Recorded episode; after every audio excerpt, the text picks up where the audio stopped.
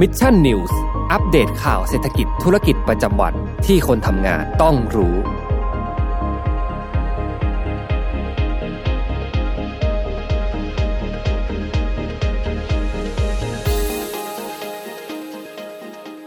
สวัสดีครับยินดีต้อนรับเข้าสู่รายการ Mission News Live นะครับประจำวันอังคารที่ 3 พฤษภาคม 2565 นะครับอยู่กับผมแจ็คกิลาติกเช่นเคยนะครับก็6โมงตรงแบบนี้นะครับมารับชมรับฟังข่าวสารสำหรับคนทำงานกันนะครับก็สวัสดีทุก ๆ ท่าน ในวันอังคารวันนี้ด้วยนะครับหลายๆท่านไม่แน่ใจเหมือนกันว่าวันนี้กลับมาทำงานกันแล้วหรือยังนะครับหรือว่ายังหยุดยาวกันอยู่นะครับยังไงก็สามารถคอมเมนต์กันเข้ามาบอกได้นะก็ต้องบอกว่าเสาร์อาทิตย์ที่ผ่านมานะครับต้องบอกว่าคนเยอะมากจริงๆนะฮะนี่นะฮะคุณวริศ วันนี้มีกล่าวสวัสดีครับ ไม่มีแผนไปเที่ยวหรอนะฮะต้องบอกว่าไปเที่ยวมาแล้วครับ ไปพัทยามานะฮะไปหนึ่งวันเอ่อสองวันหนึ่งคืนนะโหคนเยอะมากนะครับพังภาคตะวันออกนี่รู้สึกว่าน่าจะได้รับความนิยมเป็นอย่างมากนะครับ แล้วก็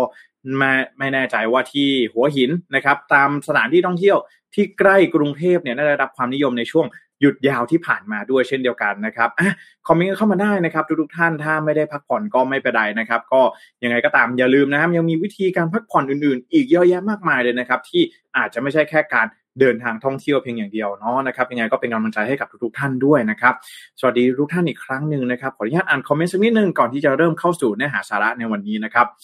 สวัสดีคุณครูแชมป์นะครับบอกว่าวันนี้เหงาอีกแล้วนะครับ ไม่เป็นไรฮะเดี๋ยวที่เหลือนะครับ สัปดาห์นี้รับรองว่ามีน้องๆเข้ามาเสริมอย่างแน่นอนนะครับ ยังไงก็สวัสดีคุณครูแชมป์ด้วยนะครับ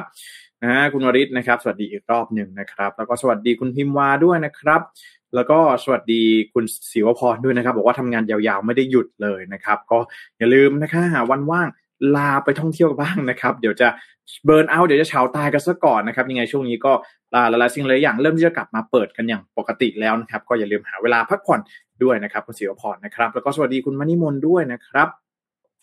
อ่านะฮะก็บอกต้องบอกเลยว่าวันนี้นะครับ เรามาอัปเดตเรื่องของสถานการณ์โควิด -19 กันสักนิดหนึ่งนะครับว่าเเรื่องราวนะครับของการ รายงานนะครับจำนวนผู้เสียชีวิตใช่ไหมฮะก็คือต้องบอกว่าก่อนหน้านี้เนี่ยเราก็มีการประกาศใช่ไหมว่า โรคโควิด -19 นะครับในประเทศไทยของเราเนี่ยเราจะเร่งเปลี่ยนผ่านนะครับให้มันเข้าสู่การเป็นโรคประจำถิ่นนะครับภายในเดือนกรกฎาคมที่จะถึงนี้ใช่ไหมครับ แล้วเราเองก็ผ่านพ้นช่วงสงกรานต์มาแล้วนะฮะในช่วงที่หลายๆ คนน่าจะกังวลว่าเอ๊ะจำนวนผู้ติดเชื้อ มันจะปรับตัวเพิ่มสูงขึ้น ไปถึงระดับ 1นึ่งแสนคนหรือไม่นะครับ แต่ก็สุดท้ายแล้วจำนวนผู้เสียชีวิตจำนวนผู้ติดเชื้อนะครับ ก็ลดลงมาเรื่อยๆนะครับจนในวันนี้เนี่ยก็อยู่ที่ระดับประมาณหมื่นกว่าๆประมาณ 20,000 ประมาณนี้ถ้ารวมผลตรวจ ATK ด้วยนะครับ ซึ่งแน่นอนว่าสิ่งที่เราจะต้องโฟกัสนะฮะหลังจากนี้ไม่ใช่จำนวนตัวเลขผู้เสียชีวิตอีกอ่าไม่ใช่จำนวนตัวเลขผู้ติดเชื้อรายใหม่อีกต่อไป แต่จะเป็นจำนวนผู้เสียชีวิตนั่นเองนะครับ ผู้เสียชีวิตนะครับ อาจจะถ้าหากว่าเราคาดคะเนกันนะครับ ตัวเลขที่ จริงๆ เราก็ไม่อยากให้มีใครเสียชีวิตนะฮะจากโควิด -19 อยู่แล้วนะครับ แต่ก็ต้องบอกว่าตัวเลขที่เรามองเอาไว้นะครับก็คือตัวเลข 0.1%นะครับจากจำนวนผู้ติดเชื้อทั้งหมดนะครับสะสมที่รักษาตัวอยู่ในโรงพยาบาลนั่นเองนะครับอะง่ายๆก็คือว่าถ้าหากนะครับมีผู้ป่วย 1,000 รายนะครับ เราก็สามารถที่จะคาดหวังไว้นะครับ ว่าจะมีผู้เสียชีวิตเนี่ยไม่เกิน 1 รายด้วยกันนะครับ ก็ตอนนี้นะครับจำนวนผู้เสียชีวิตก็เป็นจำนวน ที่เราเองจะต้องมาดูกันอย่างใกล้ชิดในเรื่องของความรุนแรงของโรคใช่ไหมฮะว่าเออมันรุนแรงแค่ไหนนะครับก็ล่าสุดนะฮะอย่างที่ผมได้รายงานไปเมื่อช่วงเช้านะครับว่าเอมันมีการปรับเกณฑ์การรายงานจำนวนผู้เสียชีวิตหรือเปล่านะครับไม่ใช่หรือเปล่าแหละก็มีการปรับแน่นอนนะครับ เนื่องจากว่าเออเป็นการปรับนะครับเพื่อที่จะนับจำนวนผู้เสียชีวิตเนี่ยใหม่นะครับก็คืออย่างที่ได้บอกไปว่า การติดเชื้อนะครับจะแบ่งเป็น 2 อย่างด้วยกันก็คือ 1 ผู้ที่เสียชีวิตจากโควิด -19 นะครับ กับผู้ที่เสียชีวิตจากการติดโควิด -19 นะครับ ก็อันนี้ก็จะแตกต่างกันนะครับ เพราะฉะนั้นแล้วเราไปดูหลักเกณฑ์กันทั้งนิดหนึ่งนะฮะว่าจะเป็นอย่างไรกันบ้างนะครับสำหรับหลักเกณฑ์ว่าเอ๊การนับจำนวนผู้เสียชีวิตเนี่ยจะเป็นอย่างไรนะครับอะเดี๋ยวเราไปเริ่มกันที่ท่านแรกกันก่อนเลยนะครับ สำหรับท่านแรกนะครับก็คือทางด้านของกระทรวงสาธารณสุขนั่นเองนะครับ ทางด้านของอนายแพทย์จักรรัตน์พิทยาวงอานนท์นะครับผู้อำนวยการกองระบาดวิทยากรมควบคุมโรคนะครับ ได้มีการอธิบายว่า การปรับนะครับการรายงานจำนวนผู้เสียชีวิตเนี่ยเป็นไปเป็นไปเพื่อการวางมาตรฐานในการรักษาพยาบาลผู้ป่วยในอนาคตนะครับเพื่อลดจำนวนผู้เสียชีวิตทั้ง 2 กลุ่มนะครับ เนื่องจากผู้ป่วย 2 กลุ่มนี้ต้องการการดูแลรักษา และการใช้ยาที่แตกต่างกันนั่นเองนะครับคือพูดง่ายว่าคุณหมอจะบอกว่า การรายงานจำนวนผู้เสียชีวิตเนี่ยนะครับก็คือที่มีการปรับเกณฑ์เนี่ยก็เป็นไปเพื่อการปรับตามลักษณะของการรักษาพยาบาลผู้ป่วยโควิด -19 นั่นเองนะครับ เพราะว่ามันจะมีผู้ป่วยที่แบ่งแยกประเภทกันออกมานะครับ เดี๋ยวเราไปดูกันบ้างนะครับ เพราะว่าตอนแรกก็คือตายจากโควิดนะ die from covid อันนี้คือตัวเลขที่เรารายงานนะครับ แต่จะไม่รวม คนที่ die with covid หรือว่าตายเพราะติดโควิดนะครับ ทีนี้คุณหมอบอกว่าอะไรบ้างนะครับ คุณหมอบอกว่า โดยส่วนใหญ่แล้วนะครับ ผู้ที่มีโรคประจำตัวนะครับ ไม่ว่าจะเป็นเบาหวานความดันหลอดเลือดสมองนะครับ แล้วพบว่าติดโควิด เนี่ย อาการที่แสดงออกมาทั้งหมด จะเป็นแสดงอาการของโรคร่วมทั้งหมดนะครับ โรคร่วมคืออะไรก็คือเบาหวานความดันหลอดเลือดสมองต่างๆเนี่ยพอติดโควิดแล้วมันมีอาการต่างๆ เหล่านี้เนี่ยที่มันกำเริบขึ้นมานะครับ การดูแลรักษาเนี่ยก็จะต้องไปดูที่การรักษาโรคร่วมก่อนนะครับพูดง่ายๆว่าถ้าติดโควิดมา แล้วมีอาการของเบาหวานก็ต้องไปรักษาที่เบาหวานก่อนนะครับ ขณะที่กรณีที่ผู้ป่วยมีโรคร่วมนะครับ แต่แสดงอาการของโควิด -19 เป็นหลักเช่น ปอดอักเสบนะครับจึงจะมีอาการของโรคร่วมเพิ่มขึ้นนะครับ เพราะฉะนั้นต้องมีการเก็บข้อมูลแล้วต้องรักษาอย่างไร ไม่ให้อาการของโรคร่วมเนี่ยรุนแรงขึ้นนะครับ จึงต้องมีการปรับการรายงาน ให้สอดคล้องกับสถานการณ์การติดเชื้อ และเสียชีวิตที่เกิดขึ้นจริง อ่าพูดง่าย ๆ ก็คือว่า คนที่ติดโควิดมานะครับ แล้วมีอาการของเบาหวาน แล้วเสียชีวิตจากอาการของเบาหวานเนี่ย มันก็ไม่ถือว่าเป็นการตายจากการติดโควิด -19 เพราะว่าเสียชีวิตจากอาการของโรคเบาหวานแบบนี้นะครับ แต่ถ้าเกิดว่าติดเชื้อขึ้นมานะครับ แล้วมีอาการของโควิด -19 อย่างเช่นมีไข้ นะครับปอดอักเสบเชื้อลงปอดแล้วเสียชีวิตจากอาการเหล่านี้เนี่ยก็จะสิก็จะถือว่าเป็นการเสียชีวิตจากโควิด -19 หรือว่า die from covid 19นั่นเองนะครับ เพราะฉะนั้นแล้วการปรับปรับไปเพื่อการปรับรูปแบบการรักษาให้สอดคล้องกับอาการของผู้ป่วยนั่นเองนะครับอะอันนี้ น่าจะกระจ่างนะครับว่าทำไมถึงต้องมีการปรับนะครับ ทีนี้เรามาดูกันบ้างนะครับว่าหลังจากนี้นะครับการรายงานจำนวนผู้เสียชีวิตก็จะเป็นไปแบบนี้นะครับเรื่องของการ die from covid กับ die with covid แตกต่างกันอย่างไร เชื่อว่าน่าจะเข้าใจกันแล้วนะครับ ทีนี้เรามาดูในเรื่องของสถานการณ์กันบ้างนะครับสถานการณ์โควิด -19 นะครับอย่างที่บอกว่าเราไม่ได้ดูจำนวนผู้ติดเชื้อรายใหม่อีกแล้วนะครับ วันนี้เราจะมาดูในเรื่องของจำนวนผู้ป่วยปอดอักเสบนะครับหรือว่าผู้ป่วยติดเชื้อที่ มีอาการปอดอักเสบนะครับ ก็ตอนนี้นะครับจำนวนผู้ป่วยที่มีอาการปอดอักเสบนะครับ อยู่ที่ประมาณ 1,500 รายนะครับ ซึ่งหรือว่าต่ำกว่านะครับ ซึ่งถ้าหากว่าเราลองดูฉากทัดนะครับฉากทัดเนี่ยถ้าเราลองดูนะครับ เราอยู่ในเกณฑ์ที่ต่ำกว่าสีเหลืองนะครับ แต่ก็ยังสูงกว่าสีเขียวนะครับ ซึ่งยังถือว่าเป็นไปตามที่มีการคาดการณ์เอาไว้นะครับ คือจะมีผู้ป่วยในระดับที่มากกว่า 1,000รายเล็กน้อยไปจนถึงช่วงเดือนกรกฎาคมนะครับ ขณะที่จำนวนผู้ป่วยนะครับที่ใส่ท่อช่วยหายใจนะครับ ตัวเลขยังทรงๆอยู่นะครับอยู่ในระดับเส้นสีเหลือง และมีผู้ป่วยประมาณ 800 รายนะครับ ซึ่งตามฉากทัดเนี่ยจะเริ่มลดลงนะครับ หลังจากที่วันที่ 5 ถึงวันที่ 6 พฤษภาคม แล้วก็จะต่ำกว่า 800 รายในช่วงเดือนพฤษภาคม แล้วก็ต่ำกว่า 400 รายในช่วงเดือนกรกฎาคมนะครับ ซึ่งพูดง่ายๆว่าตอนนี้ถ้าเรามองกันตามฉากทัดต่างๆนะครับสถานการณ์การแพร่ระบาดของโรคโควิด -19 นะครับโดยเฉพาะอย่างยิ่งในสายพันธุ์โอมิครอนในบ้านเราเนี่ยก็ถือว่า เป็นไปตามที่ทางด้านของกระทรวงสาธารณสุขเนี่ยได้มีการคาดการเอาไว้นะครับ ก็สำหรับผู้เสียชีวิตก็ครับก็อย่างที่ได้รายงานไปว่า จะก็จะเป็นการรายงานให้สอดคล้องกับสถานการณ์ปัจจุบันนะครับทำให้กราฟเนี่ยลดลงจากเส้นสีเหลืองนะครับ เข้ามาอยู่ใกล้เส้นสีเขียวนะครับ แล้วก็มีผู้เสียชีวิตประมาณ 50 คนต่อวันเนี่ยจะไปจนถึงช่วงเดือนกรกฎาคมนั่นเองนะครับ ก็นี่คือเรื่องของข้อสรุปบทสรุปนะครับ die from covid กับ die with covid ต่างกันอย่างไรนะครับ ตายจากโควิด คือตายจากอาการของโควิด -19 นะครับ ปอดอักเสบเป็นไข้นะครับ แต่ถ้า die นะครับ with covid นะครับเสียชีวิตจากอาการของเบาหวาน ความดันหลอดเลือดสมองต่างๆ อันนี้ก็จะถือว่าเป็นการ die with covid ซึ่งก็จะไม่ได้รับไม่ไม่ได้นับเข้ามารวมนะครับเป็นการเป็นเกณฑ์การรายงานผู้เสียชีวิตของทางด้านของกระทรวงสาธารณสุข นั่นเองนะครับ ก็จะทำให้ตอนนี้อาจจะถือได้ว่าจำนวนผู้เสียชีวิตนะครับ อาจจะลดต่ำลงนะครับ เนื่องจากว่าการรายงานผู้เสียชีวิตเนี่ยมีทิศทางที่เปลี่ยนไปนั่นเองนะครับอ่าประมาณนี้เชื่อว่าหลายคนที่ฟังข่าวเช้านะฮะแล้วผมได้มีการกล่าวไปเนี่ยน่าจะกระจ่างกันขึ้นนะครับ ยังไงก็ลองดูนะฮะช่วงนี้นะครับ ก็ไม่ได้หมายความว่าโลกไม่ดุนแรงผู้ติดเชื้อน้อยลง แล้วเราไม่มีผู้เสียชีวิตนะครับ ก็คือการรายงานเนี่ยมันเปลี่ยนไปนั่นเองนะครับ ผมอะนะฮะ เดี๋ยวมาอ่านคอมเมนต์กันแต่ละท่านสักนิดหนึ่งนะครับมันนี่มันบอกว่ากำลังรอดูว่า from versus with นะครับต่างกันยังไงนะฮะได้อธิบายไปแล้วเรียบร้อยนะครับสงสัยตรงไหนคอมเมนต์เข้ามาถามเพิ่มเติมได้นะครับประดพงศ์นะครับน้องบิ๊กนะฮะบอกว่าไม่ได้หยุดเหมือนกันครับนะนะฮะคุณเสียวพรนะครับบอกว่าเราหยุดสิ้นเดือนนะครับอะพึบๆนะฮะสิ้นเดือนนะฮะสิ้นเดือนไหนครับเดือนพฤษภาคมหรือว่าเดือนเมษายนนะฮะเหมือนสิ้นเดือนเมษายนน่าจะไม่ได้หยุดนะฮะรออีกหนึ่งเดือนนะครับ เป็นกำลังใจให้นะครับ สวัสดีคุณไพศาลด้วยนะครับ ผมนะฮะแล้วก็หลาย ๆ ท่านก็บอกว่าเป็นกำลังใจให้คุณเสียวพรนะครับคุณครูแชมป์นะครับ บอกว่ายอมตายยอดตายไม่ลดนะครับ เลยลดจำนวนผู้เสียชีวิตที่เข้าเกณฑ์ประมาณนั้นก็ไม่แน่ใจไม่แน่ใจว่าถ้าถ้าตามเหตุผลนะครับที่ตามเนื้อข่าวแล้วกันเนาะที่มีการรายงานออกมาก็คือ การรายงานเพื่อให้สอดคล้องกับการดูแลรักษาผู้ป่วยนะครับอะเอาเป็นว่านี่คือเหตุผลที่ทางกระทรวงสาธารณสุขเขาออกมาบอกนะครับ คุณไปสามบอกว่ากำลังหาสถานที่สวยๆ ไปเที่ยวกับแฟนครับ ขอแนะนำว่าต้องไปหาแฟนที่ไหนครับใจเย็นนะฮะแหมคุณไพศาลนี่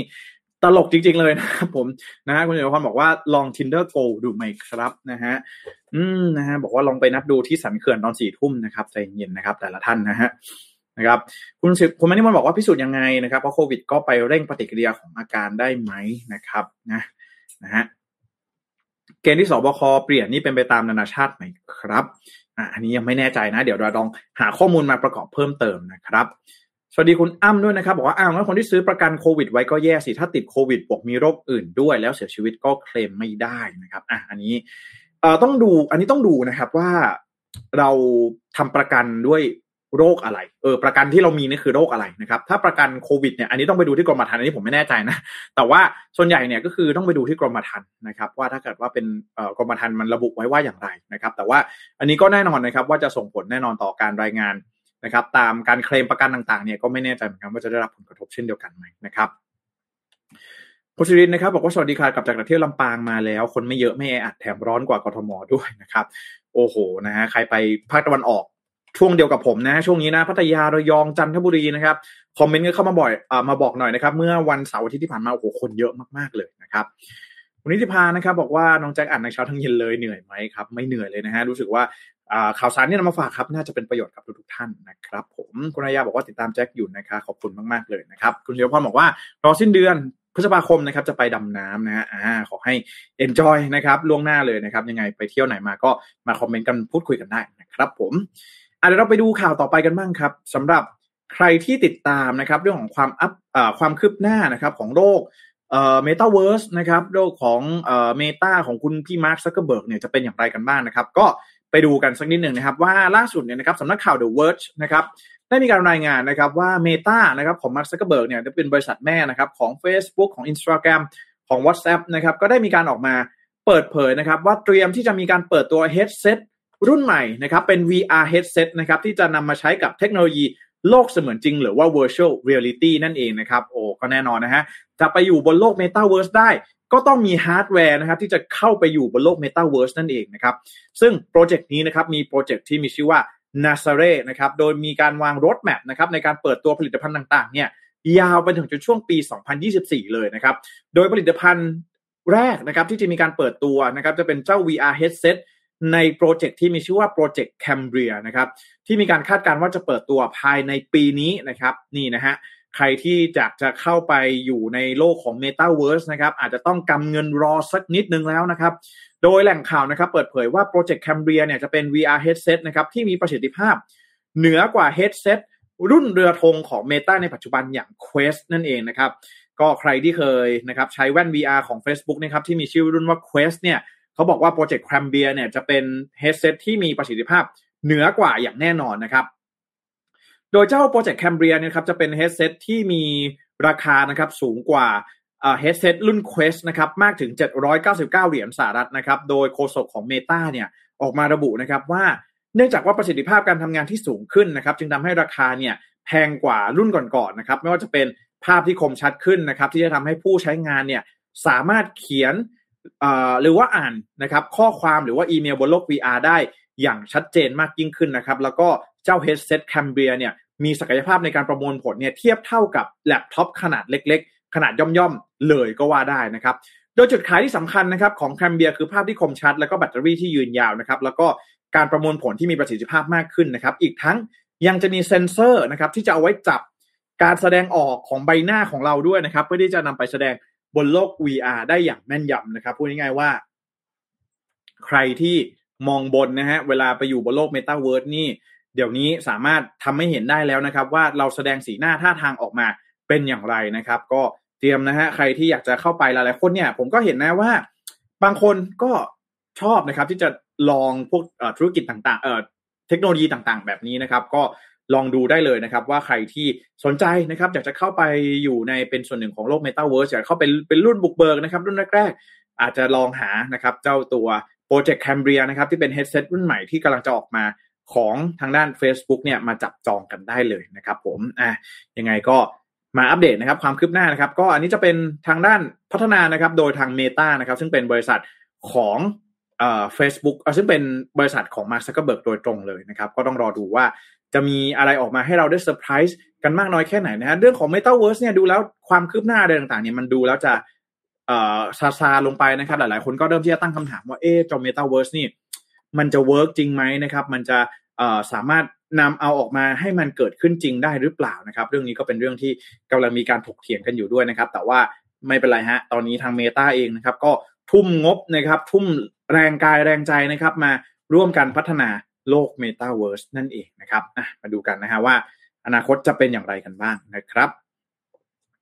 นะฮะอะเดี๋ยวไปกันที่ข่าวสุดท้ายสักนิดหนึ่งนะครับสำหรับข่าวสุดท้ายนี้จะพาไปดูกันที่ประเทศจีนนะครับ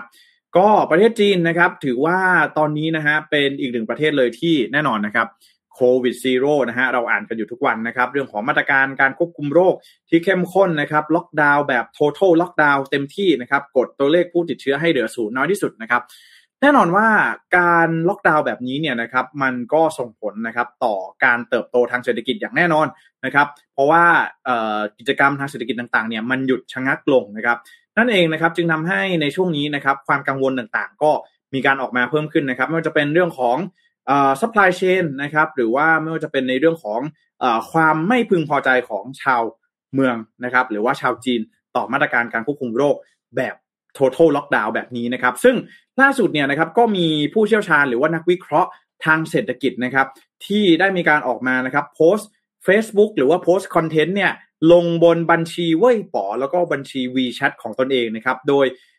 นักวิเคราะห์คนนี้นะครับเขามีชื่อว่าคุณฮ่องเฮานะครับซึ่งเป็น managing director นะครับแล้วก็เป็น head of research ที่ Bocom International นะครับซึ่งเป็นสถาบันการลงทุนนะครับเป็นธนาคารเพื่อการลงทุนชื่อดัง ของจีนเลยนะครับ มีขนาดใหญ่ที่สุดเป็นอันดับ 5 ของประเทศนะครับ ซึ่งคุณฮงเฮาเนี่ยเขาได้มีการออกมาโพสต์นะครับ บนบัญชีเว่ยป๋อของตนเองนะครับว่าเนี่ยนะฮะเพราะว่ามาตรการการล็อกดาวน์ต่างๆนะครับ ก็ทำให้การเติบโตทางเศรษฐกิจของจีนเนี่ยมัน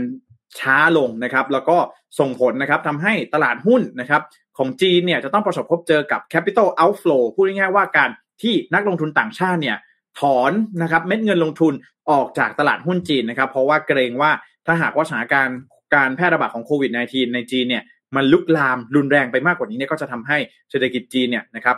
เข้าสู่สภาวะถดถอยได้นะครับนั่นจึงทำให้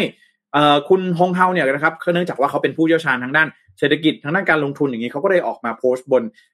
บัญชีนะครับ WeChat แล้วก็เว่ยป๋อของเขานะครับ แต่ว่าล่าสุดนะครับสิ่งที่เกิดขึ้นเลยก็คือว่าทางด้านของบัญชี WeChat นะครับของคุณฮองเฮาเนี่ย ถูกแบนนะครับแล้วก็ทางด้าน WeChat เองก็ได้มีการออกมาประกาศนะครับว่าคอนเทนต์นะครับของคุณฮงเฮานะครับที่ได้มีการโพสต์ลงบัญชีส่วนตัวของตนเองเนี่ยจะถูกระงับเอาไว้เป็นการชั่วคราวนะครับ เนื่องจากว่า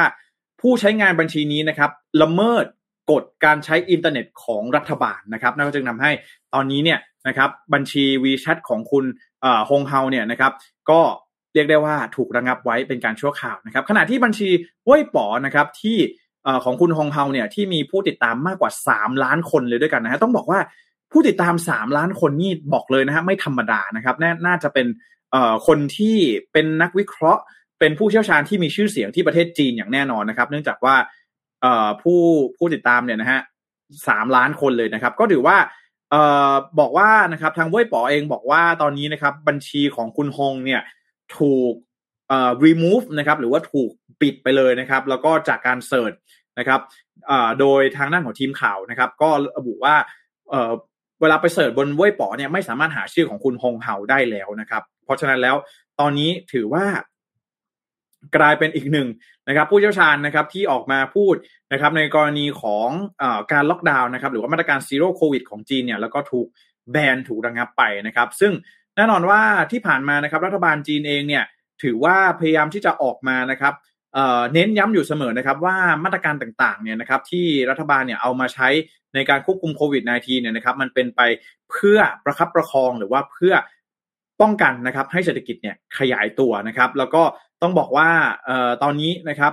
infrastructure spending ต่างๆนะครับก็มีการนำเอางบประมาณเนี่ยเข้ามาพัฒนาอย่างเยอะแยะมากมายนะครับ ก็เป็นไปเพื่อการสนับสนุนให้เศรษฐกิจเนี่ย เติบโตขึ้นนะครับ ก็ตอนนี้ทางด้านของคุณฮงนะครับ แล้วก็ทางด้านต้นสังกัดนะครับ ก็คือคุณBOCOM International นะครับ ก็บอกว่ายังไม่ได้มีการออกมาให้ข้อมูลนะครับเกี่ยวกับเรื่องนี้นะครับ แล้วก็ต้องบอกว่าคุณฮงเฮาเนี่ยไม่ใช่เพียงแค่บุคคลเพียงคนเดียวนะครับ ที่ถูกระงับนะครับ ภายใต้ความกังวลในเรื่องของการดำเนินมาตรการซีโร่โควิดของจีนนั่นเองนะครับ ก็ต้องถือว่าตอนนี้นะครับได้มีการออกมา พูดถึงกันเป็นอย่างมากนะครับ ว่าตอนนี้เนี่ยมาตรการต่างๆ ที่จีนเนี่ยเอามาใช้นะครับในการควบคุมโควิด -19 เนี่ยมันอาจจะส่งผลทำให้เกิด economic crisis หรือว่ายิ่งซ้ำเติมสถานการณ์เศรษฐกิจโลกไปอีกหรือเปล่านะครับ แล้วก็ตอนนี้เนี่ยนะครับทางด้านของรัฐบาลจีนเองก็เข้ามานะครับควบคุมการใช้โซเชียลมีเดียมากยิ่งขึ้นนะครับ หลังจากที่มีกระแสความไม่พอใจ ต่อการดำเนินนโยบายซีโร่โควิดของรัฐบาลจีนเนี่ยเพิ่มเติมมากยิ่งขึ้นนั่นเองนะครับ ก็คุณฮงนะครับก็ถือว่าเป็นรายล่าสุดนะที่ออกมานะครับ พูดถึงกรณีเรื่องของการเติบโตทางเศรษฐกิจแล้วก็ถูกระงับการใช้บัญชีไปนะครับ ผมอ่าวันนี้ก็มาฝากกันนะครับสำหรับสถานการณ์ที่เกิดขึ้นที่เมืองจีนนะฮะหวังว่าบ้านเราน่าจะไม่มีนะเหตุการณ์อะไรแบบนี้ที่กำลังจะเกิดขึ้นนะครับ เรื่องของการถูกระงงับอะไรแบบนี้นะฮะก็นะครับหวังว่านะฮะ ในอนาคตเราจะได้เห็นนะครับเรื่องของเศรษฐกิจจีนนะครับที่น่าจะมีแนวโน้มแล้วก็ทิศทางที่ชัดเจนมากยิ่งขึ้นนั่นเองนะครับ ผมนะครับก็นี่นะฮะก็คือทั้งหมดนะครับของการรายงานข่าวนะครับ Mission New วันประจำวันนี้นะครับ ก็ใครที่เข้ามาแล้วอย่าลืมกดไลค์กดแชร์เพื่อเป็นกำลังใจให้กันด้วยนะครับ ขอบพระคุณทุกท่านล่วงหน้าเลยนะฮะเดี๋ยวมาพูดคุยกับแต่ละท่านสักนิดหนึ่งนะครับ คุณเมษาถามว่า ไหวไหมนะครับจักรวาลนฤมิตนะฮะต้องรอดูเลยนะครับ ว่าจะเป็นรูปเป็นร่างออกมาได้จริงหรือไม่นะฮะแต่หลายคนก็บอกว่าเออผมเคยอ่านนะครับผมผมต้องขออภัยด้วยผมจำชื่อผู้ที่ให้ข้อมูลไว้ไม่ได้นะครับ แต่ว่าเป็น CEO เป็นผู้ที่ทำงานด้าน tech จากสหรัฐเหมือนกันเนี่ยนะก็บอกว่าจริงๆแล้วส่วนใหญ่เนี่ยนะครับ เทคโนโลยีเนี่ยนะครับ ถ้ามันจะ work นะครับ มันจะโด่งดังขึ้นมาในระยะเวลาอันสั้นนะครับ เพราะว่าเทคโนโลยีเนี่ย มันเข้ามาตอบโจทย์นะครับ มันเข้ามาแก้ไข pain point หรือว่าเข้ามาช่วยให้มนุษย์เนี่ยก้าวข้ามขีดจำกัดบางอย่างได้นะครับ เพราะฉะนั้นแล้วถ้าหากว่าเทคโนโลยีนะครับที่มันประสบความสำเร็จเนี่ยส่วนใหญ่แล้วมันจะได้รับความนิยมในเวลาอันรวดเร็วนะครับ ก็เลยมีการตั้งข้อสังเกตว่าเอ๊ะที่ Metaverse มันยังดูแล้วไม่เป็นรูปเป็นร่างดูแล้วมันยังเอ่อไม่สามารถที่จะจับพัดจับผูตรงไหนได้เนี่ย มันก็เป็นเพราะว่าเจ้า Metaverse เนี่ยมันไม่อาจจะสามารถ ก่อกำเนิดขึ้นได้จริงหรือเปล่าอ่าอันนี้ก็เป็นคำถามนะครับที่หลาย ๆ คนก็มองว่าเออมันจริงหรือเปล่านะครับในขณะที่ทางด้านของภาคธุรกิจนะครับภาคแบรนด์ต่างๆเนี่ยก็มีความตื่นตัวในเรื่องของ Metaverse กันสูงมากนะครับเพราะว่าแบรนด์นะครับในสมัยก่อนโดยเฉพาะอย่างยิ่งกลุ่มที่เป็นกลุ่มค้าปลีกนะครับหรือแม้กระทั่งกลุ่ม finance นะครับ financial ต่างๆเนี่ยก็ถือได้ว่าตกรถมาหลายรอบนะครับมันจะเป็นเรื่องของคริปโตเคอเรนซีเรื่องของบล็อกเชนนะครับก็ ต้องมีการกำเนิดคริปโตเคอเรนซีขึ้นมากำเนิดบล็อกเชนขึ้นมาถึงจะมีการตื่นตัวเรื่องของฟินเทคกันเข้ามานะครับ ในขณะที่แบรนด์ที่เป็นแบรนด์ค้าปลีกเนี่ยก็พบว่านะครับมีการในช่วงที่อีคอมเมิร์ซเนี่ยกำลังเฟื่องฟูนะครับช่วงนั้นเนี่ยแบรนด์เองก็ช้าที่จะกระโดดเข้าไปเล่นในตลาดอีคอมเมิร์ซนะครับพอมีโควิด -19 เข้ามาก็ทำให้เห็นได้ว่าได้ชัดว่าบริษัทไหนที่มีพื้นฐานที่ดีนะครับทางด้านของอีคอมเมิร์ซเพราะฉะนั้นแล้วแบรนด์เองก็ตอบรับ Metaverse กันค่อนข้างคึกคักนะครับแต่ในขณะเดียวกันก็ต้องรอดูว่า ในมุมของผู้ใช้นะฮะมันจะสามารถใช้ในชีวิตประจำวันจริง ๆ ได้มากน้อยแค่ไหนนะครับ ก็นี่ต้องรอดูนะครับคุณกูแชมป์บอกว่ามีข่าวลือเรื่องคนแท้หมาถูกจับด้วยใช่ครับ เรื่องนี้ก็ทำให้หุ้นของอาลีบาบาเนี่ยตกลงอย่างรวดเร็วกันเลยนะฮะแล้วก็ต้องรอดูด้วยนะครับว่าจะเป็นเรื่องจริงหรือไม่เพราะว่าแจ็คหมาเองเนี่ยก็มีปัญหามาเป็นปีแล้วนะฮะกับรัฐบาลจีนเนี่ยนะครับถึงแม้ว่าเขาเองจะเป็นสมาชิกพรรคคอมมิวนิสต์จีนนะครับ แต่ก็ต้อง รอดูว่าเอ๊สุดท้ายแล้วนะครับ หลังจากที่หายตัวไปมาลดบทบาทลงนะครับอาลีบาบาก็โดนควบคุมกันเยอะมากแบบนี้นะครับ ข่าวลือนี้จะเป็นจริงหรือไม่อันนี้น่าสนใจมากเลยนะครับนะฝากท่านน้องปลาน้องฉลามด้วยนะครับ อันนี้ไม่แน่ใจว่าเอ่อกำลังคุยกับท่านไหนอยู่หรือเปล่านะครับคุณมานิมนต์นะฮะขอบคุณมากเลยนะครับ คุณอ้ำนะครับ บอกว่าต่างชาติที่เข้าไปจีนก็โดนมาตรการล็อกดาวน์ด้วยนะครับแต่อยู่ในจีนออกมาไม่ได้เช่นกัน ใช่ใช่นะฮะ ตอนนี้ถ้าใครเล่น TikTok เนี่ย จะเห็นช่วงจำได้ว่าช่วงที่ล็อกดาวน์เซี่ยงไฮ้หนักๆเนี่ย เห็นเยอะมากนะครับ คนชาวต่างชาติที่มาทำคอนเทนต์เอ่อว่าเอออยู่ที่เมืองจีนเป็นอย่างไรบ้างนะครับ โดนล็อกดาวน์อะไรแบบนี้นะฮะชาวต่างชาติเยอะเหมือนกันนะครับคุณสัมเบศบอกว่าช่วงนี้ไม่ค่อยตื่นเต้นกับ Metaverse เท่าไหร่นะครับ แต่อยากดู Multiverse of Madness ของ Marvel มากกว่านะครับ ใกล้ฉายแล้วนะครับอ่านะฮะรอดูนะครับ ผมว่า เอ่อ Metaverse จะกลับมาทำให้พวกเราตื่นเต้นได้อีกหรือไม่นะครับคุณผู้ชมบอกว่าผู้ติดตาม 3 ล้านจิ๊บๆนะฮะสู้คุณแท็กกระสมคุณไม่ได้นะครับขอบคุณมากนะสาธุนะครับ สาธุสาธุเลยนะครับ คุณนิติภาบอกว่าอ่าด้วยค่ะนะครับขอบคุณมากๆเลยนะครับอ่านะฮะก็คุณนิติภาเขาบอกว่าเจอกันพรุ่งนี้เช้านะครับพรุ่งนี้เช้าพรุ่งนี้เช้างดนะครับรายการ Mission Daily Report นะครับก็เดี๋ยวเจอกันวันพฤหัสบดีนะครับ ผม คุณประสานบอกว่าอ่าตอนนี้โรงหนังมีมาตรการอะไรเพิ่มเติมไหม ครับ ตอนนี้เหมือนจะยังไม่มีนะฮะทุกอย่างน่าจะเปิดแล้วนะฮะถ้าเราเปิดรับทุกคนเข้ามาเที่ยวในประเทศเราได้นี่ก็น่าจะ